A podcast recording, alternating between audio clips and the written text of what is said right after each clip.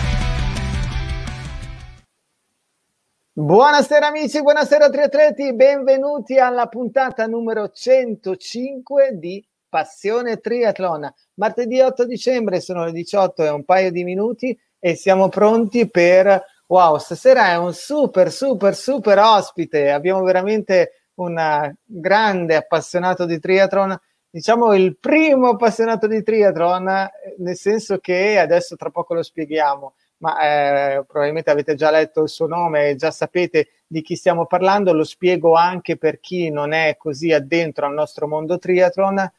Alain Lorenzati è il primo vincitore della prima gara di triathlon, 16 settembre 1984. Ed eccolo qui, giusto Alain, buonasera, benvenuto.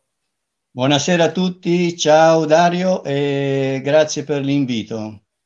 Allora, questa data, 16 settembre 1984, che ci dici? Partiamo subito col botto perché vogliamo davvero cominciare con questo racconto incredibile di ormai sono 16, 36 anni Beh, fa.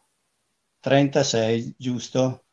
Beh, è una data che io me la ricordo per sempre, per tutta la vita, perché una, per me è stata una gara storica, una delle tante, però questa è stata un po' l'inizio del triathlon italiano e l'inizio del triathlon per me stesso.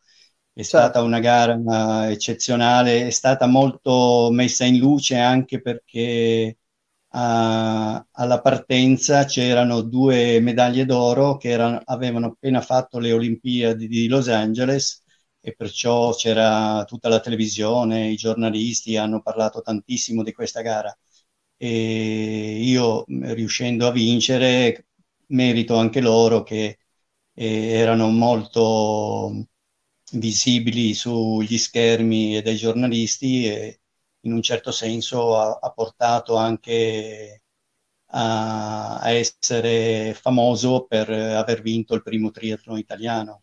Certo, allora innanzitutto scusami, io sono passato subito lì, adesso tra poco ci ritorniamo. Salutiamo innanzitutto tutti i nostri amici che già sono numerosi e ovviamente vi invito a scrivere, a commentare, eh, nel, appunto, a lasciare il vostro commento per fare delle domande ad Alena o per appunto eh, condividere con noi le vostre considerazioni. E la domanda da cui partire ovviamente è come stai adesso e come stai vivendo questo momento che lo parliamo ovviamente dal punto di vista sportivo, per noi sportivi è un po' in certi casi un po' limitante. Fortunatamente nulla a che vedere con quello che abbiamo vissuto a marzo-aprile, in cui a un certo punto eravamo additati addirittura come fossimo gli untori. Cosa ne pensi di questa situazione e come, come la stai vivendo? Ma è una situazione che eh, per tutto il mondo è molto drammatica e poi specialmente a livello sportivo, questo era l'anno olimpico, e le, hanno chiuso tutte le attività per eh, questioni sanitarie, perciò è stato un grosso problema e purtroppo eh, questo problema qui ce lo portiamo dietro ancora dopo 8-9 mesi e siamo al punto di partenza, speriamo di verso la primavera che finisca il tutto e si può riprendere certo. l'attività sia lavorativa che sportiva. Certo. E, e, poi tra l'altro ne parleremo anche di Olimpiadi, o meglio anche di Paralimpiadi, perché Alen è pieno di sorprese bellissime e di storie bellissime da raccontarci. Allora, ritorniamo a quello 1984. Io vorrei capire, anzi, torniamo ancora più indietro vorrei che ci raccontassi come hai cominciato, quali sono stati i, tuoi sport, quello che hai cominciato a fare proprio da bambino, con, con cosa ti sei sfacciato al mondo sportivo? Ma io ho iniziato da ragazzino proprio nel calcio, mm, ma pochissimo perché non, non mi piaceva. Poi una sera rientrando dagli allenamenti, io abitavo a Sanremo, mi sono fermato in un parco, un parco pubblico, dove vedevo dei ragazzi che correvano dentro e okay. sono, and- sono andato a sentire cosa, come si poteva entrare in quel gruppo lì, no? Mi hanno detto, ma porta un certificato medico e delle fotografie e ti facciamo il tesseramento. Io da quel giorno lì ho smesso di andare a giocare a calcio e mi sono messo a fare eh, la corsa podistica, atletica leggera. Okay. Poi ho fatto una, un anno, sono riuscito a fare sia eh, iscrivermi in una squadra, avevo 13-14 anni di bicicletta e facevo okay. sia una corsa in bici alla domenica, la domenica dopo andavo a correre a piedi.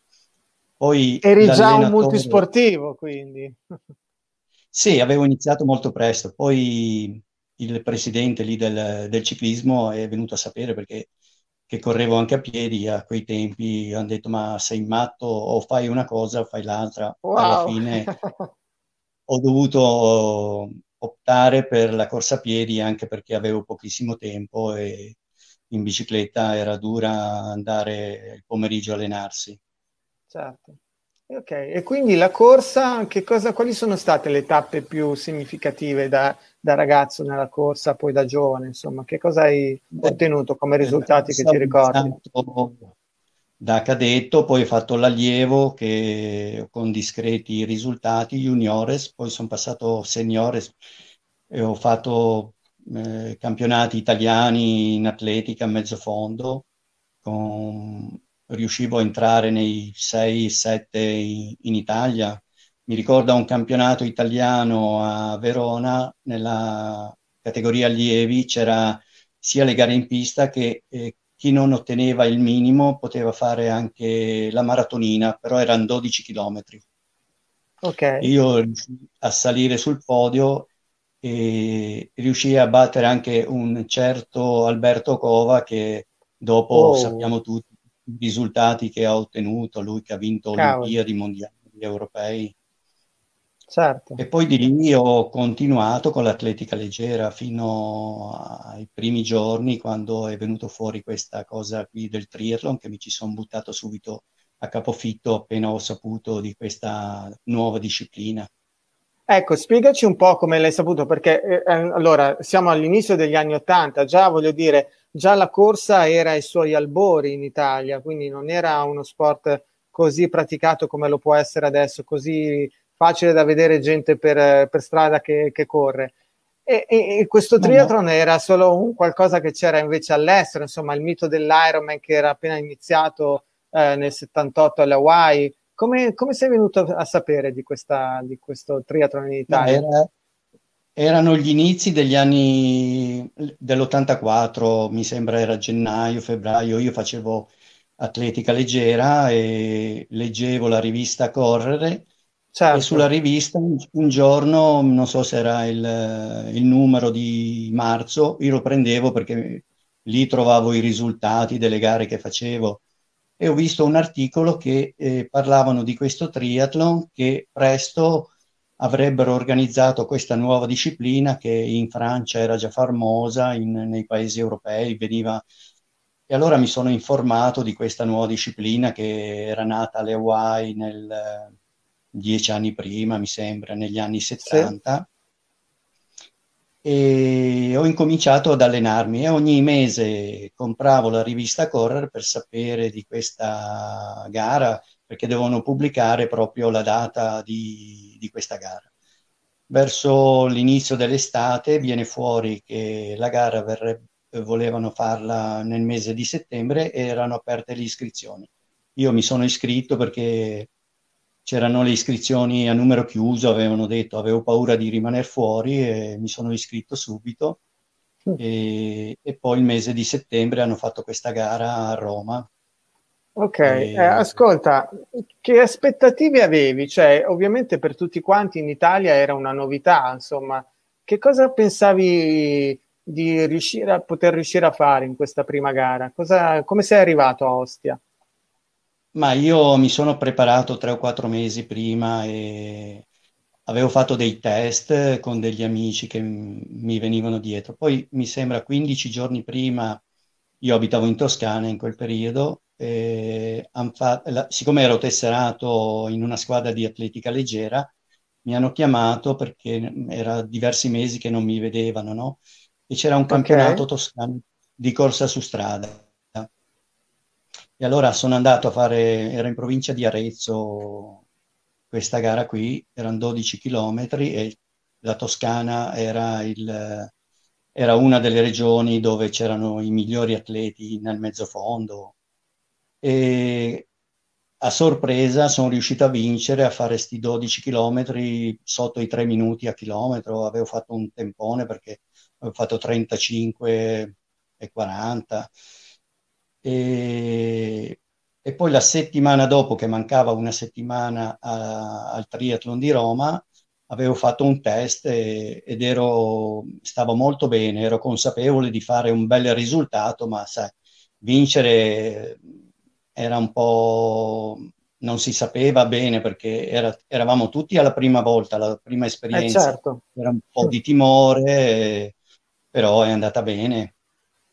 Eh, però non te la puoi scampare così velocemente con questo è andata bene. Noi vogliamo proprio adesso il racconto minuzioso di quello che è successo. Innanzitutto per capirci anche un pochettino Com'era l'abbigliamento? Cioè, come hai affrontato questa gara? Ti ricordi come, come avete nuotato? Se, se, come hanno funzionato le transizioni? Perché era tutto completamente diverso rispetto a quello che è adesso. Beh, sì, non c'era materiale, ognuno si inventava le cose perché eh, era la prima volta, perciò non si sapeva nulla. Io mi ricordo che il, eh, il sabato sera siamo, mi sono son andato giù a Roma e mentre cenavo lì alla sera è venuto una tromba d'aria, c'era il mare oh. mosso che era una cosa, infatti era a rischio anche la gara, no? Certo. E la mattina quando ci siamo svegliati siamo andati a vedere, c'era un mare forza, mm, non mi ricordo, ma c'erano delle onde che arrivavano quasi sul, sul, sul litorale, aveva scoperchiato ombrelloni, un disastro.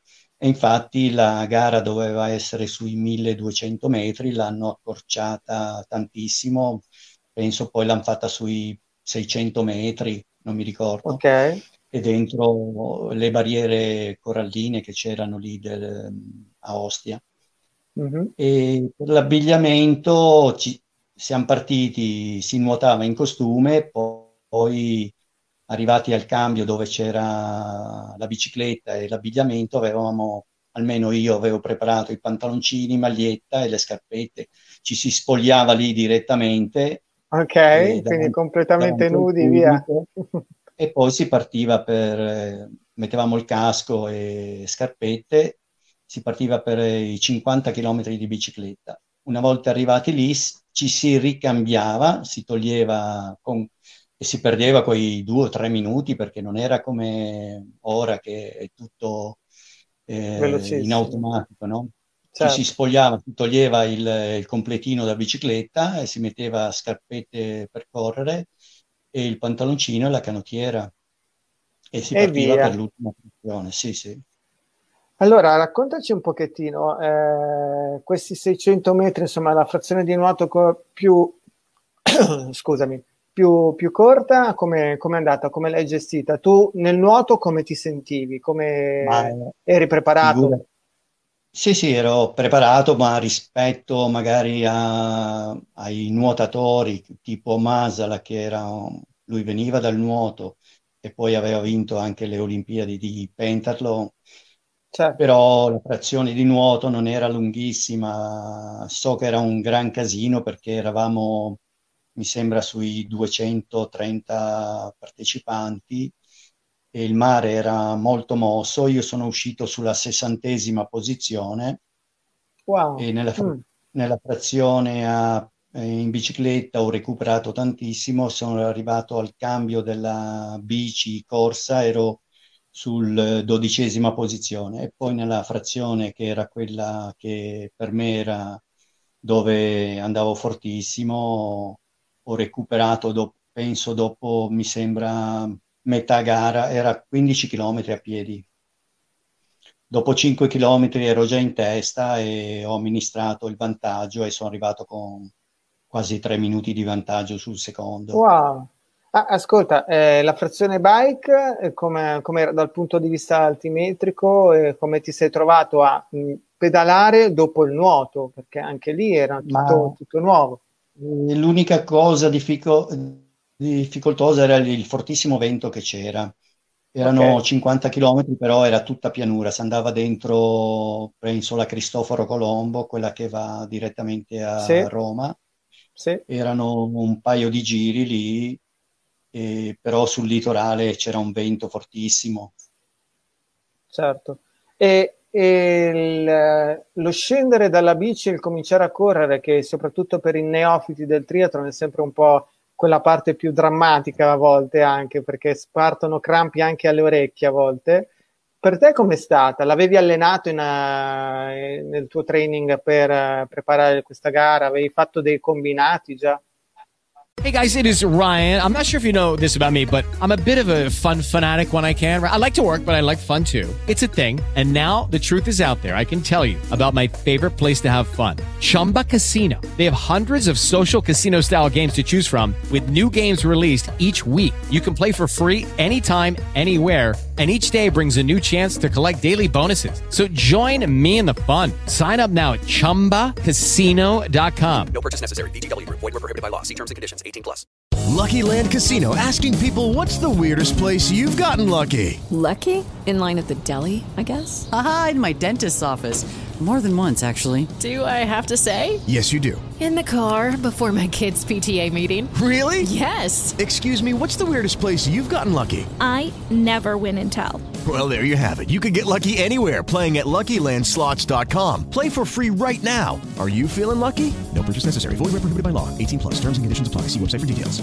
Beh, io questa gara l'avevo preparata molto bene e avevo fatto diverse volte, facevo anche questo cambio qui, eh, più, più, che nuoto, bici, facevo proprio bici corsa, che era quella okay. un po' più traumatica che si usavano gli arti inferiori.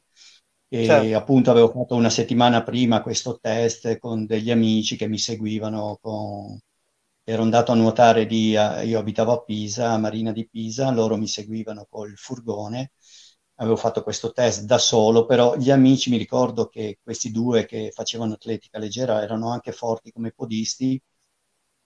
Io ho fatto la frazione in bici, sempre da solo, eh, Poi nella Sì. frazione a corsa loro mi sono venuti dietro e so che dopo, io dopo aver fatto sia nuoto che bici, sono riuscito a staccarli, loro sono saliti sul furgone e mi ha detto ma quanto vai forte? Wow. E effettivamente io non ho, non ho subito il trauma come ho, sen- ho letto poi tipo Masala che lui quando è sceso dalla, sia Masala che Masullo, quando sono scesi dalla bici non riuscivano più a correre. Io Certo. mh, non ho sentito questa cosa, quindi ero ben preparato. Eri proprio a tuo agio già come triatleta, eri già triatleta prima di partire. E, e quindi eh, dopo, tra poco facciamo vedere ovviamente anche le- delle foto che riguardano questa gara, ovviamente in particolare il, il tuo arrivo trionfante. Nella, nella corsa ci dicevi, insomma, sei riuscito ben presto a prendere la, la leadership, la testa della gara. Com'era essere in testa del primo triathlon? Insomma, che, che emozione ti portavi dentro? Che cosa, che cosa- che cosa ti dicevi in quei momenti? Te lo ricordi? Ma sai, è passato tanto tempo, e mi ricordo più subito dopo l'arrivo perché mi ricordo una cosa bellissima.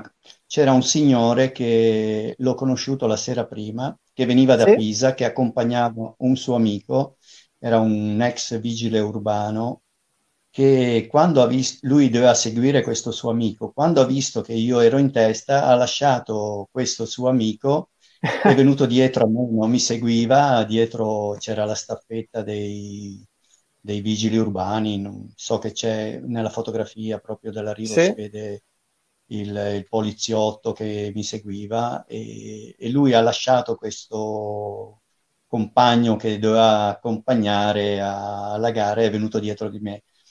E dopo questa gara qua lui mi ha seguito per anni a tutte le gare. Lui partiva da Pisa, magari io partivo un giorno prima, lui prendeva il treno e veniva alle gare a seguirmi e lui faceva come hobby il meccanico e mi sistemava anche la bicicletta e mi ricordo portava sempre dietro la borsa una bottiglia di spumante che all'arrivo la apriva. Era una cosa... Sì, sì, Che bello, cioè quando- una- un'amicizia nata sul campo proprio.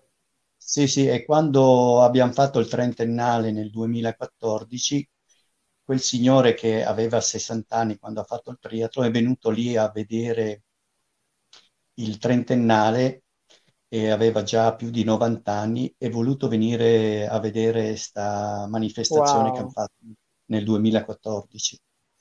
Fantastico, fantastico. Allora vediamolo questo arrivo, eccola qua la foto che ci, che ci dicevi, insomma. Eh, a rivedere questa foto in bianco e nero, che, che effetto ti fa, Allen? Beh, ri- sai, ricordo pochissimo eh, perché è passato veramente tanti anni, sono 36 anni, però la cosa che mi ricordo è che do- il giorno dopo la gara nemmeno io mi rendevo conto di- dell'impresa che avevo fatto perché su tutti i quotidiani parlavano di questa, di questa manifestazione qua. Wow, E mi ricordo benissimo che siccome io ero sconosciuto al, al pubblico sportivo, siccome in quel periodo io ero nei paracadutisti e citavano sempre, non, non mettevano Lorenzati ha vinto il primo triathlon, mettevano un paracadutista ha vinto il primo triathlon, un paracadutista ha strapazzato le due medaglie d'oro delle Olimpiadi di Los Angeles. ho capito. E- Beh, insomma, Sì, sì, era questa cosa qui che mi ha colpito molto. E mh, dopo Ostia cosa è successo? Cioè, tu eri comunque un podista, comunque la, la corsa era la- il tuo sport. E dopo Ostia, invece, dopo questo primo triathlon e questa vittoria, cosa è successo nella tua carriera sportiva? Beh, dopo lì era settembre, io ho continuato ad allenarmi a piedi, ho continuato sempre a allenarmi. Poi ho staccato magari un periodo nell'inverno, poi a gennaio ho ripreso perché e ho detto riorganizzeranno le gare nell'85, infatti così è stato. La prima gara dell'85 l'hanno fatta a, Os- ehm, a Ciglia lì Ok. vicino a Ostia. E mi ricordo era uno sprint perché era il mese di aprile, l'abbiamo fatto in piscina e, e sono riuscito a rivincere lì per pochissimo perché è stata una gara, era corta perché erano 400 metri di nuoto, eh, 20, a pi- e 20 in bicicletta e 5 km a piedi. E avevo fatto una bella, vo- una bella rimonta, una volata con eh, Danilo Palmucci e l'avevo Wow. battuto pro- proprio sul, eh, su- sul filo di lana, diciamo.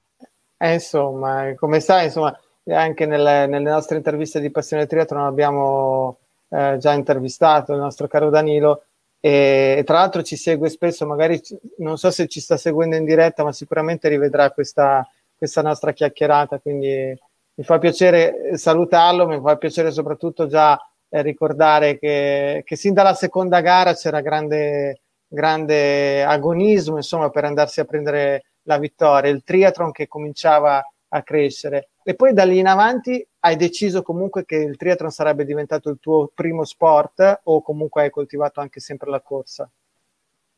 Beh, no, da quel momento ho capito che potevo dedicarmi a questa nuova disciplina e ho continuato per diversi anni e nello- nel frattempo riuscivo lo stesso a fare corse a piedi Certo. perché mi tenevo in allenamento, capito?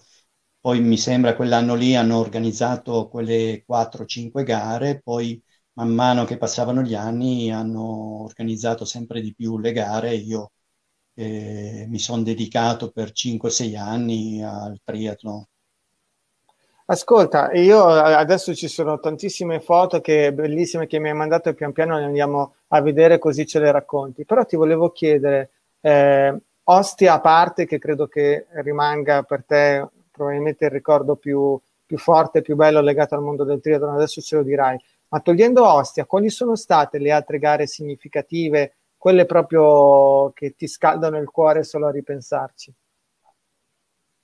Beh, eh, sono tantissime gare che ho fatto in Italia, però quella che mi ha lasciato anche il segno è il primo triathlon cinese che è stato organizzato, non mi ricordo se era l'87, e io mi ricordo che ero a Milano a fare il triathlon di Milano, quello all'idroscalo, Sì? e vie- eh, arrivai secondo, mi sembra lì.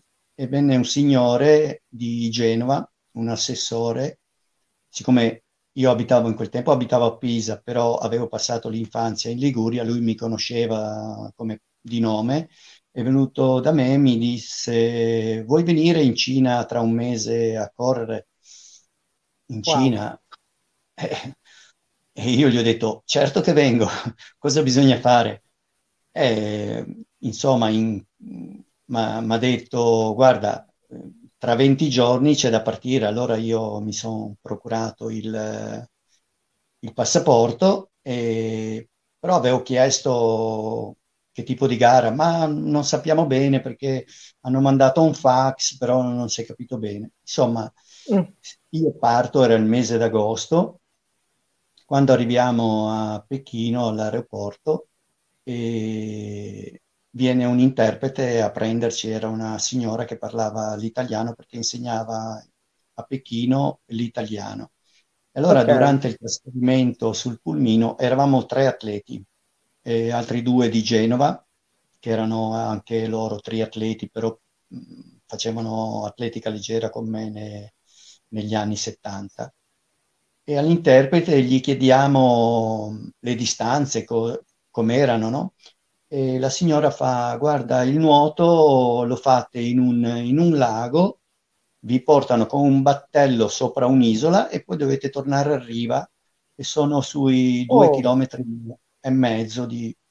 come due chilometri? Ma hanno detto che era un chilometro. No, no. Poi la bicicletta sono 160 chilometri, tutti collinari su e poi alla fine eh, la maratona. Come la maratona? Hanno detto che erano 10 chilometri. No, no, la- insomma, alla fine era un Ironman. E- Mamma mia. e E come l'hai è- gestito? Come l'hai affrontata Ma- questa gara? Ma è stata traumatica perché io ero abituato, da noi si facevano gare, io non avevo mai fatto gare lunghe, si facevano Certo. gare sui, sull'ora, due ore, capito? I- erano tutti olimpici, in due ore facevi le gare, affrontare un Ironman senza preparazione. Poi più che altro è stato brutto la- la- i giorni prima perché non, eh, non c'era possibilità di allenarsi lì, c'era perché la gara era in Manciuria, no? Era a 800 km da Pechino. Noi siamo rimasti 5-6 giorni a Pechino, però lì non potevi allenarti e poi l'alimentazione era una cosa allucinante perché ti parlo, non è come ora che magari vai, trovi ristoranti eh, italiani che puoi trovare di tutto, non c'era barrette, Certo. no? E affrontare un Ironman senza... Io mi ricordo la mattina della colazione, era roba immangiabile per noi, non eravamo abituati a quell'alimentazione lì. E affrontare una gara così lunga non è stato facile, però è andata bene, dai. È andata bene, Sono- però cosa significa? Spiegaci bene come, come come l'hai portata a casa questa gara, perché improvvisare un Ironman poi in- dall'altra parte del mondo senza avere informazioni di nessun tipo su quelli che erano i percorsi, e immagino Eh, che, che è stata sfidante. È stata una cosa, eh, una- io in tre, edizio- in tre gare di triathlon che ho fatto nei miei 5-6 anni di triathlon, solo tre volte sono uscito primo dall'acqua. E lì è stata, sono uscito dall'acqua, poi ho, ho fatto i 160 km sempre in testa e Ok. sono arrivato nella maratona a avere 20 minuti di vantaggio sul Wow. secondo, che, che era un cinese, perché erano quasi tutti cinesi, esclusi due australiani, un inglese e un neozelandese, poi il resto era tutti, e sono riuscito, l'arrivo era dentro uno stadio, è stato qualcosa di emozionante. Ma ascolta, io ti vedo qua, però non- forse non è questa la foto, sulla muraglia cinese, giusto? No? Beh, lì eravamo and- quei giorni che eravamo lì a Pechino, siamo andati a fare turismo, Ah, ok, diciamo. perché eh, non Lì non c'era è- un pezzo di maratona anche sulla muraglia cinese. No, no, no, lì era, siamo andati a fare delle foto, io mi ricordo Ok. avevo la maglietta de- del correre, e ho fatto una fotografia, non c'era nessuno, è venuta anche bella.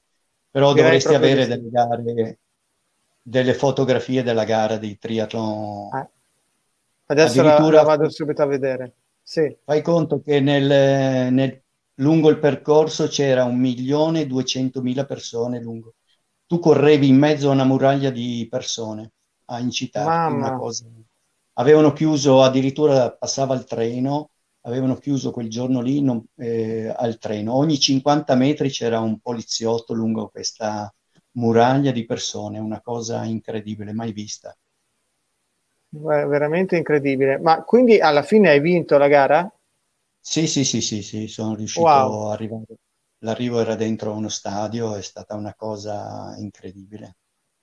Incredibile davvero, fantastico, non conoscevo questa- questo racconto, veramente... Intanto ti, ti interrompo un secondo perché devo assolutamente eh, farti vedere anche i messaggi che stanno già arrivando dei tuoi fan, dei tuoi amici, delle persone che insomma ti, sanno chi è realmente Alain Lorenzati. Allora c'è Ezio Montecucco che dice grande Alain e poi Matteo Gerevini, Alain una leggenda. E poi ci sono anche Ah, complimenti da parte di Marco Sebis e di Francesco Cattaneo che dice ciao Alain, il mitico bronzo di Riace.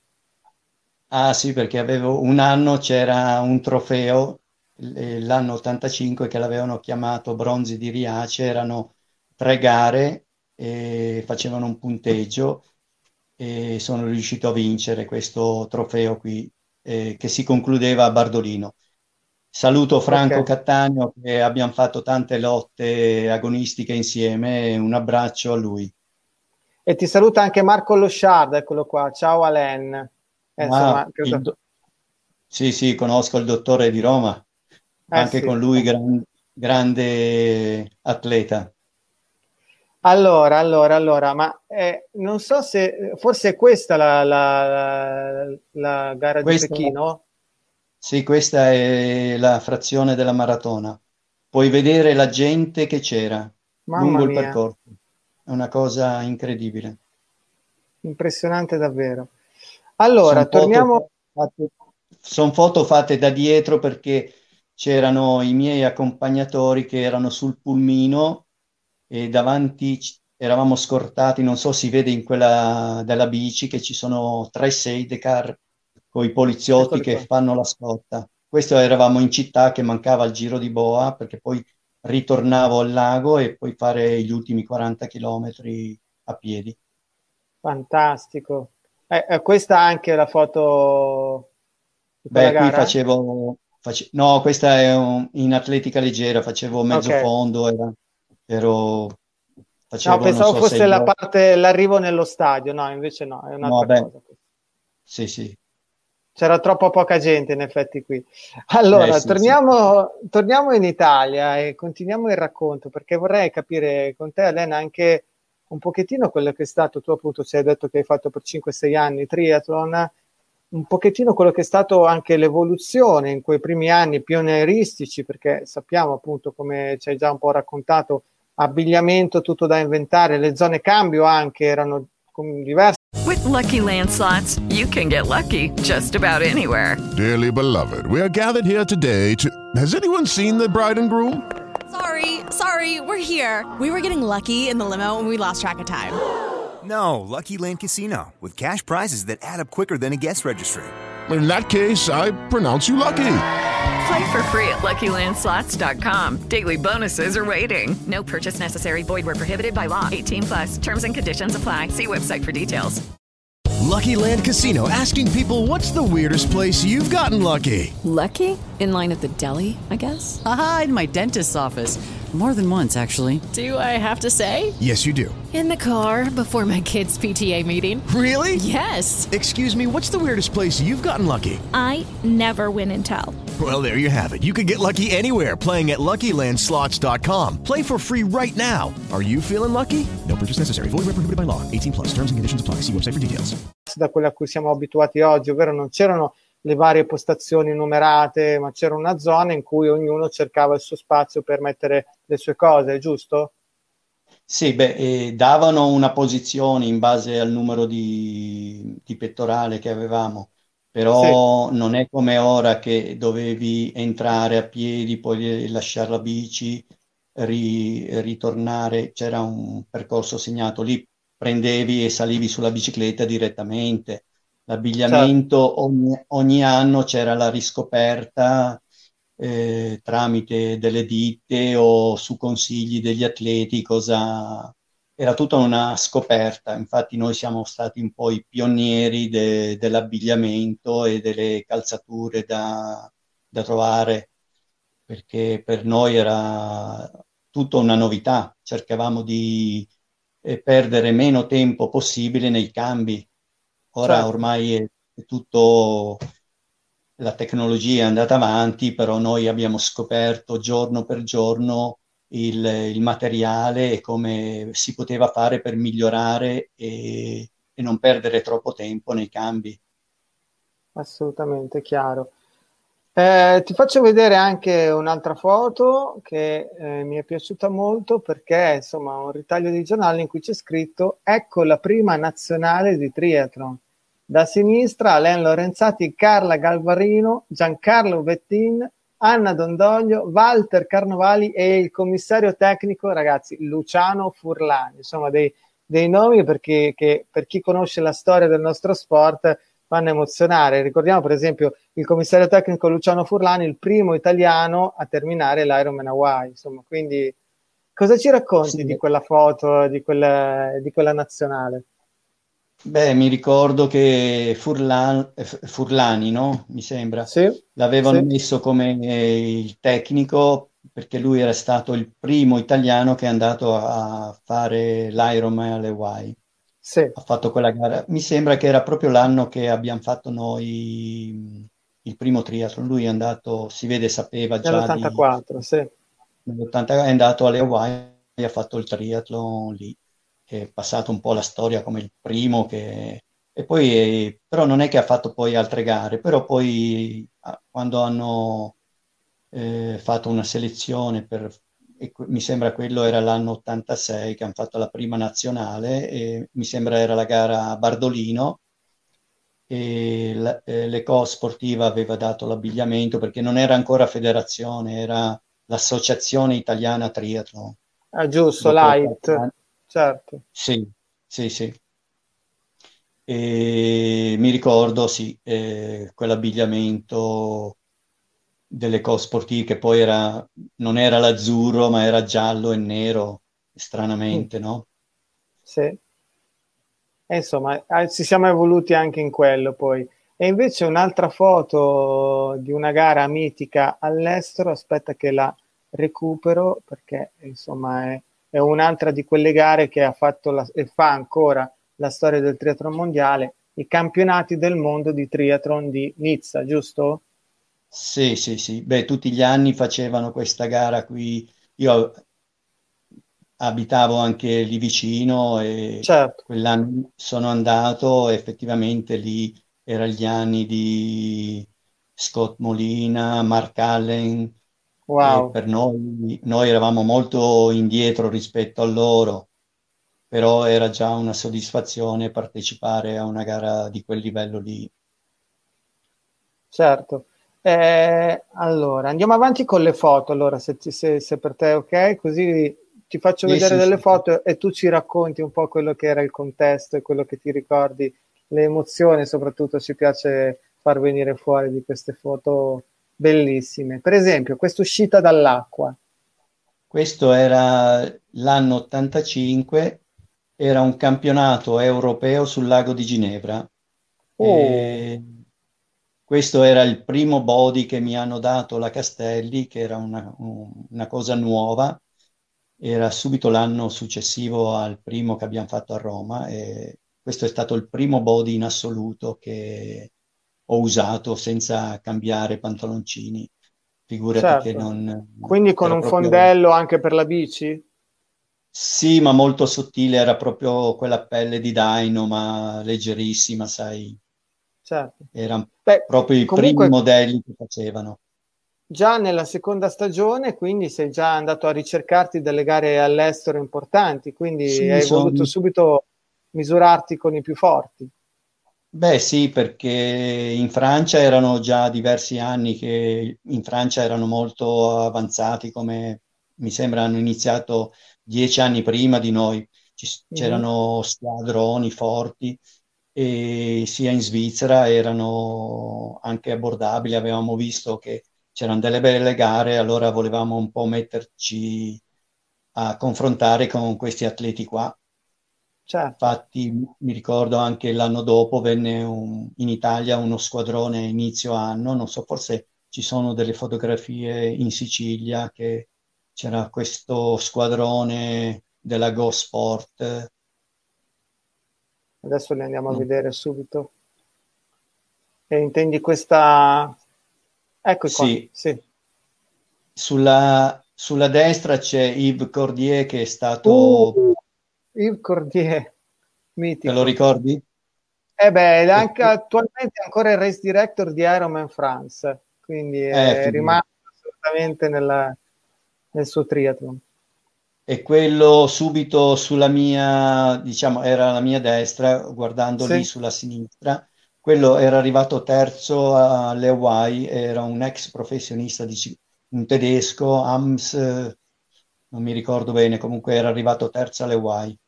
E questo era uno wow. squadrone di tutti professionisti, erano venuti giù, erano 7-8 a fare il primo triathlon di stagione il mese di aprile a Mondello e io ho fatto un garone perché sono arrivato terzo assoluto a pochissimo da Blasche, questo tedesco, e Cordier, a pochi secondi. Avevo fatto una rimonta incredibile, erano 12 km a piedi e mancava poco che riuscivo a prenderli, però aveva vinto Cordier. Tra l'altro, voglio dire, evidentemente col triathlon del Mediterraneo c'era un bel feeling, perché facciamo vedere allora, già che ne hai parlato, anche queste altre due immagini. Questo è l'arrivo del secondo, e questo è l'arrivo del terzo triathlon del Mediterraneo. E infatti sì, sì, eh, questo è il terzo anno, sì. Cosa ci dici di questa gara e soprattutto di queste vittorie? Cosa ti ricordi? ma eh, a parte che eh, era un posto fantastico lì a Mondello, per il Mm. mare, per la gente, infatti si vede tantissima gente rispetto ai triathlon che si facevano all'inizio qua da noi. Sì. E poi questa, questa qua è stata una gara perché era un circuito che si concludeva lì e il vincitore, che sono stato io, c'era il biglietto per eh, andare alle Hawaii a fare il- il- l'Ironman. Però Oh. quell'anno lì avevano messo mh, che bisognava passare, fare un Ironman, eh, mi sembra in Germania o in Austria, non mi ricordo, e io non l'avevo fatto e allora l'organizzatore mi ha dato un biglietto per andare a fare l'isola, all'isola della Réunion, vicino al Madagascar, un triathlon Sì. e sono andato a fare quella gara lì, era il mese di novembre, dicembre. Eh, Insomma, Eh. un gran bel posto direi ugualmente. Sì, sì, infatti poi sono rimasto lì a allenarmi perché si stava un posto da fantastico. Guarda, ho, ho avuto la, la fortuna e l'occasione anch'io qualche anno fa, tra l'altro grazie a un amico che tra, tra poco ti fa, di cui tra poco ti faccio vedere una- un'immagine che conosci bene anche tu, di andare a fare l'Indian Ocean Triathlon, poi l'hanno chiamato così proprio lì all'Île della Réunion e, e mi ricordo anch'io dei ricordi bellissimi. E già che ne abbiamo parlato, ti faccio vedere perché prima mi ha scritto un'email dopo che ha visto che stasera saresti stato tu l'ospite di Passione Triathlon e ti faccio vedere questa foto e svegliamo l'arcano. Eccolo qua, Marco Marchese. Marco Marchese, sì, sì. Eh, E qui fatto- siete, mi sembra a Cuba, mi diceva. Sì, sì, sì. Siamo andati sei o sette anni, dovevamo andare anche quest'anno, poi è saltato tutto. Saluto Marco e faccio dei belli- bellissimi viaggi con lui, con- c'è un gruppo fantastico e si pedala, ci si diverte, si fa spiaggia, mare e si sta in compagnia. Bellissimo davvero, confermo, Triathlon Travel, andate a seguire assolutamente eh, tutte queste proposte di Marco. Ti faccio vedere anche quest'altra foto perché commentava anche lui dicendo che qui ci sono le tre generazioni del triathlon, ovvero ci sei tu che hai aperto le danze, c'è lui che di fatto ha preso un po' il testimone e poi l'ha portato avanti fino a che non è arrivato anche Marcel Zamora, insomma un, un grande campione che ha vinto tanto anche lui, soprattutto Eh, ricordiamo Nizza e Nembran. 5-6 volte Nizza e 5-6 volte Embran. Veramente Sì. un grande. Bellissima questa foto, davvero. Insomma. Allora, torniamo invece alle nostre foto un po' più datate, ma piene così di, di emozioni. Vediamo anche, vediamo, ce ne ho tante tra cui scegliere. eh. Questa, questa uscita dall'acqua perché ti vorrei chiedere un pochettino anche l'aspetto muta, come, come si gestiva, perché vedo che qua è un due pezzi, per esempio.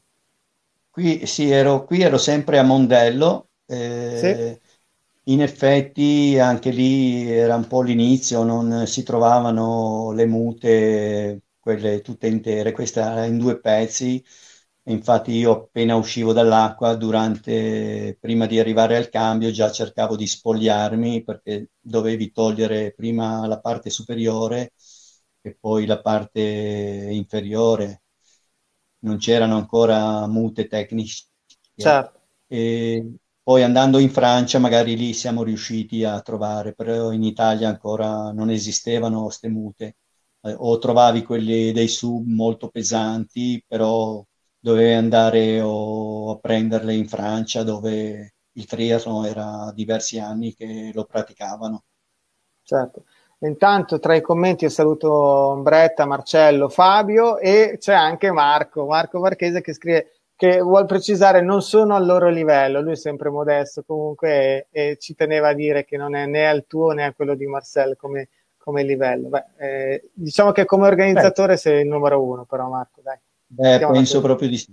Però anche come atleta so che non, non ci ho corso insieme perché è venuto dopo di me, però anche lui ha, ha fatto le sue. Mi sembra un anno ha perso per pochissimo il campionato italiano e anche lui ha vinto una edizione del triathlon del Mediterraneo a Mondello.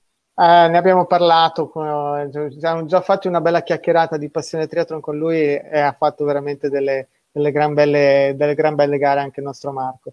Andiamo a vedere anche questa copertina, Len, perché eh, qui eh, questa è quella subito dopo la prima gara o no? Più avanti, dopo, No, l'anno dopo, credo. Questa è la gara che hanno organizzato a Pisa E... Ok. Quindi a casa praticamente per te poi. Sì, qui correvo in casa, infatti ho fatto un garone, era, un, era il mese di giugno, era un caldo pazzesco perché era una cosa incredibile, mai visto un caldo così. E siccome Pisa è, si nuotava Marina di Pisa, sono 10-12 chilometri da, da Pisa, abbiamo fatto il nuoto lì nel litorale pisano e poi la bicicletta sempre lì a Tirrenia, Marina di Pisa e poi l'arrivo bisognava arrivare sotto la torre in Piazza dei Miracoli. Wow. E avevo fatto, avevo fatto un garone veramente in casa, poi c'erano tutti gli amici che mi venivano dietro, è stata veramente una bella gara. Immagino proprio anche l'emozione, ma poi mi piace anche eh, sottolineare il particolare interviste Scott Molina ah. e Alain Lorenzati, ragazzi, cioè stiamo parlando di Scott Molina e Alain Lorenzati, erano loro gli, gli atleti che, che, si dovevano intervistare all'epoca, quindi insomma ancora Beh, a rimarcare. Non, non ero sicuramente a livello di Scott Molina, però a livello italiano me la cavavo, dai. Allora, vediamo ancora le foto. Questo è un altro arrivo a braccia alzate. Questa che gara è invece? Questo è sempre a Ostia, però dopo due anni, sempre il triathlon, so che era una giornataccia, pioveva, e era l'ultima gara stagionale, sempre a settembre, e sono riuscito a vincere. Sarebbe l'edizione anche... dopo il primo però l'hanno fatto nell'86, non nell'85, 86 e sono riuscito, infatti si vede, si vede anche la gente con gli ombrelli, era un tempaccio anche lì, eh, però sono riuscito a vincere. Bene, bene, bene, bene. Un'altra vittoria, anche questa, commentaci anche questo arrivo. Poi un'altra cosa da sottolineare qui, ovviamente l'abbigliamento da podista, non da triatleta, ancora ancora non c'era appunto il body da triathlon. Sì, questa era a Cattolica, mi sembra, e come potete vedere dietro c'è la, la ritmo, che questa ritmo aveva fatto il cambio ruote al Giro d'Italia, infatti si vede, in, mi sembra che era il 68 Giro d'Italia, era finito da poco e hanno dato questa macchina del cambio ruote, era una 127 sponsorizzata dalla Clement che faceva i, i tubolari e anche qui avevo vinto una bellissima gara. Infatti si vede tra, tra, le tue gambe, vicino alla tua gamba sinistra, insomma, 68esimo Giro d'Italia, Gazzetta sì. dello Sport, si intravede. E qui avevano wow. dato anche, anche, avevano messo in palio tre biciclette al primo della corsa a piedi, eh, prima il primo che eh, usciva dal nuoto, il miglior tempo in bici e il miglior tempo a piedi. Io quel, eh, quella volta lì ho fatto il miglior tempo in bici e, e a piedi e ho vinto due biciclette wow. nelle frazioni. Sì, sì. E poi il primo posto con eh, altri premi. È stata una Ascolta, bellissima gara. E, ehm, hai detto che continuato a gareggiare f- praticamente fino alla fine degli anni eh, 80. Eh, come hai visto appunto l'evoluzione di, del nostro sport eh, in quegli anni? Che cosa è cambiato da quel 16 settembre 84 fino alle ultime gare che hai fatto? Che cosa hai notato come, come crescita? Beh, la crescita è stata notevole anche perché siamo partiti da zero e in poco anni è cresciuto tantissimo il triathlon, poi ho corso fino ai, al 90, poi ho deciso di smettere anche se eh, ero ancora competitivo, vincevo ancora, però volevo iscrivermi a fisioterapia anche se avevo già 33 anni e la scuola non mi permetteva di allenarmi perché avevo eh, alla mattina quattro ore di teoria e il pomeriggio di pratica per tre anni e perciò ho smesso di fare triathlon. Poi quando ho finito ormai, anche perché poi a Barcellona dovevano mettere le Olimpiadi come prima volta e nel 92, poi uh, non l'hanno messe e io aspettare altri anni per farle a Sydney, poi l'hanno messe, però ho preferito lasciar perdere e mi sono dedicato all'attività lavorativa. Certo, e il tuo rapporto con lo sport comunque dopo come è andato avanti? Sei riuscito a, comunque a mantenere diciamo, lo sport come tuo benessere personale per star bene, per scaricare lo stress, anche una bella corsa? Beh, ma io appena ho smesso ho sempre continuato a correre a piedi. Ok. E quando bicicletta, però non ho mai più messo il, il pettorale, non, non, ho fatto più gare. Qualche volta mi è capitato, mi sono dedicato più a, a lavorare, mi ero messo a lavorare con la Sixtus, come andavamo in giro per l'Italia con la roulette, la roulotte e il furgone a fare massaggi alle più grosse manifestazioni sportive, specialmente a livello podistico e mi ricordo un anno eravamo ai campionati italiani a livello amatoriale di, di atletica leggera sì. e sono, ero lì a fare i massaggi agli atleti e mi è venuto così senza prepararli mi sono iscritto agli 800 e ai 1500 e infatti non avevo ah. nemmeno le scarpette, le scarpette che ho date ho corso con le scarpe normali e sono, venu- e sono riuscito a vincere sia gli 8 che i 1500. Infatti era venuto wow. fuori un articolo che si vedeva io che facevo la gara di atletica e subito dopo che mi mettevo il camice e massaggiavo gli altri atleti. Infatti Correre aveva fatto un articolo, aveva messo a lei lo staccanovista perché era riuscito a gareggiare e a, fare, a mettere a posto le gambe agli altri atleti è stata una cosa simpatica. Fantastico. Ascolta, eh, prima di arrivare a parlare, siamo quasi a un'ora di chiacchierata, ti ringrazio perché è stata veramente emozionante ed è volata, come spesso succede, spesso, sempre succede nelle nostre interviste di Passione Triathlon. Prima di arrivare a parlare anche di Paralimpiadi, perché c'è davvero una bellissima parentesi anche mh, commovente per certi versi da, da raccontare, eh, la domanda che ti volevo fare è poi te ne rifarò un'altra in chiusura, sempre dello stesso tipo. Eh, ma non ti è più venuta voglia di mettere un pettorale per farti una gara di triathlon, anche uno sprint, anche senza... Eh, solo per divertirti e goderti il nuoto bicicorsa che hai tanto amato? Ma eh, guarda, è successo, come ti ho detto prima, ti ho fatto un annuncio, sei anni fa mi hanno chiamato eh, da Roma sì. l'organizzatore che facevano il trentennale. Non so se l'avevi visto. Sì, sì, sì, sì. E, certo. E allora mi, mi, hanno chiamato, io in quel periodo ero, la gara l'hanno fatta sempre a settembre, mi sembra verso il 28 di settembre. Io fino al 5-6 ero in America di settembre, ero in America ai campionati del mondo delle para, paraciclismo sì. mi sembra sono rientrato il 5 o 6 di settembre e ho smesso di lavorare quelle tre settimane e mi sono allenato tre settimane per andare a fare questo, questa gara st'olimpico a Ostia e mi sono anche divertito perché ho, ho ritrovato qualcheduno che aveva gareggiato con me 30 anni prima, tipo wow. eh, la prima donna che era Ornella Maiolini che loro hanno fatto, solo in due o tre abbiamo fatto tutto il, eh, la gara olimpica e gli altri hanno fatto una staffetta che magari chi faceva il nuoto, chi...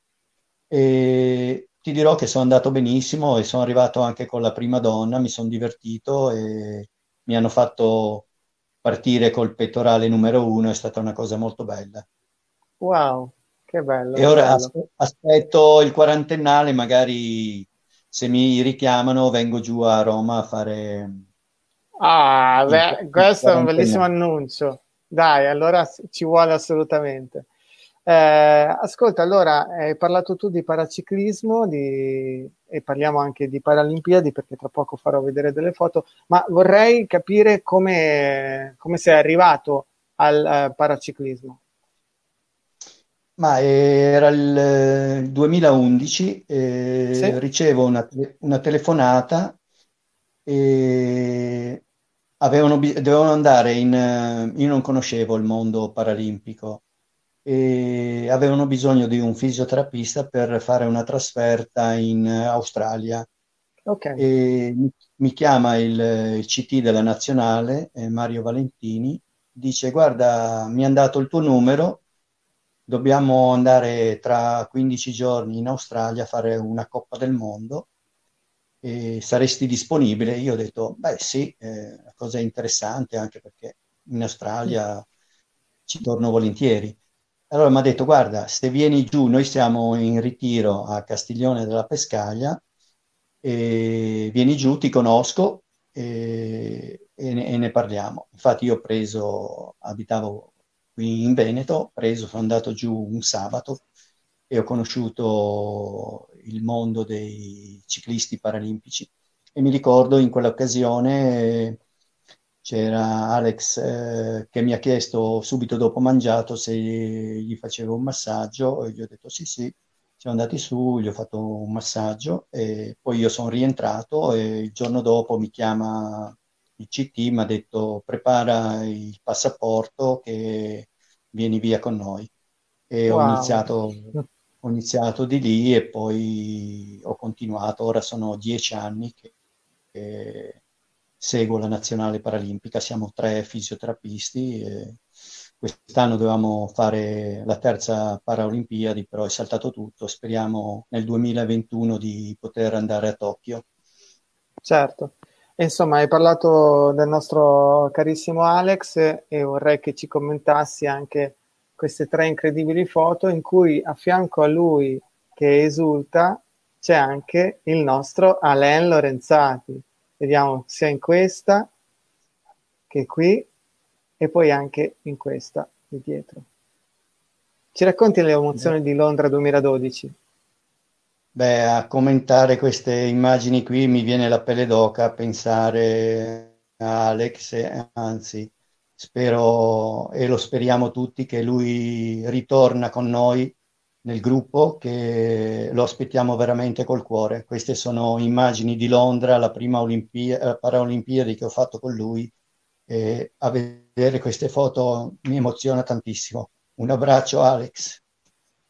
Un grande abbraccio, grazie anche della- delle tue emozioni, Alain. Ovviamente siamo tutti con lui, gli mandiamo tutta la nostra energia dal suo mondo triathlon, dal mondo del paraciclismo, tutti noi sportivi, ma chiunque conosca Alex Zanardi, lo abbia sentito una volta parlare, non può che in questo momento eh, unirsi, ognuno fa quel che vuole, insomma, che, chi prega, chi manda energia, chi medita, ma insomma siamo tutti vicino a questo grande Sì. campione e nostro grande amico. Eh, Alain, voglio chiudere la nostra chiacchierata e ti ringrazio ancora davvero della tua gentilezza e disponibilità con questa foto che mi piace un sacco, ma proprio tanto. Da nonno Alain, cioè, e quello che ti voglio chiedere, al di là del fatto che è un nipotino fantastico, eh, è come ehm, eh, cosa vuoi passare anche del tuo amore per lo sport? Che, che cosa ti piacerebbe? Come, come ti piacerebbe che anche tuo nipote eh, crescesse, avesse dallo sport eh, rispetto anche a quello che hai avuto tu? Quali sono eh, le, le- le- le- cose che, che vorresti che, che prendesse da nonno Alain? Ma sai, eh, per un nonno eh, trovarsi un nipotino che fa le stesse passioni che ho avuto io sarebbe una cosa fantastica, anche perché mh, ho una figlia che non ha mai fatto attività sportiva, però aveva altre Ah. passioni. Ok. Però speriamo che il nipotino gli possa passare questa cosa qui e magari qualche consiglio glielo posso dare. Bene, bene, bene. Alain, io ti ringrazio. Sappi che ne parlavamo prima a microfoni spenti. Allora, noi ti aspettiamo in gara a Ostia, quindi Ostia 2024. Ma prima sicuramente, appena ci, ci daranno la possibilità di riabbracciarci, riunirci insieme e di fare dei sani assembramenti di sportivi e di amici, ti sei assolutamente il nostro ospite d'onore al prossimo gara del triathlon. Quindi sarà un piacere averti con noi in modo tale che magari manderemo altre foto e faremo raccontare ancora del, del nostro grande Alain Lorenzati. Beh, per me sarebbe una grossa emozione venire a questo, a questo avvenimento sportivo e aspetto il vostro invito allora. Benissimo. Alain, io ti ringrazio di cuore, grazie per tutto quello che ci hai raccontato e condiviso e speriamo davvero di poterci rivedere presto. Un grande abbraccio e buona serata. Grazie a tutti ah. e un abbraccio virtuale per tutti i triatleti e gli appassionati di sport. Grazie mille Ciao. Alain, buona serata. Ciao. E allora ragazzi, wow, Grazie, wow. La... Ciao la storia del triathlon con noi, un altro pezzo di storia del triathlon, insomma, nelle nostre chiacchierate di passione triathlon eh, di grandi atleti che ci hanno raccontato anche il triathlon di, di, qualche anno fa, insomma, anche degli albori, ne abbiamo già avuti tanti e ovviamente abbiamo già parlato prima anche del nostro caro Danilo Palmucci. Ehm, io sono stato veramente colpito da tante cose che, che, ci ha raccontato Alain, spero che anche per voi sia stata una piacevole chiacchierata e intervista e come dicevo nel video che ho pubblicato ieri con la presentazione, la sigla di quello che è questa doppia intervista di questa settimana, eh, si passa dall'inizio, ovvero 16 settembre 1984, a giovedì in cui ci sarà la fine, per adesso ovviamente, ovvero questo 6 dicembre 2020 in cui la protagonista è eh, Elisabetta Curridori. Sì, perché giovedì avremo con noi come eh, protagonista splendida della nostra chiacchierata proprio la nostra Betta, Elisabetta Curridori, che il 6 dicembre 2020, ovvero domenica, o meglio domenica scorsa, cioè domenica scorsa, ha conquistato il nono posto assoluto al mondiale PTO, al PTO Championship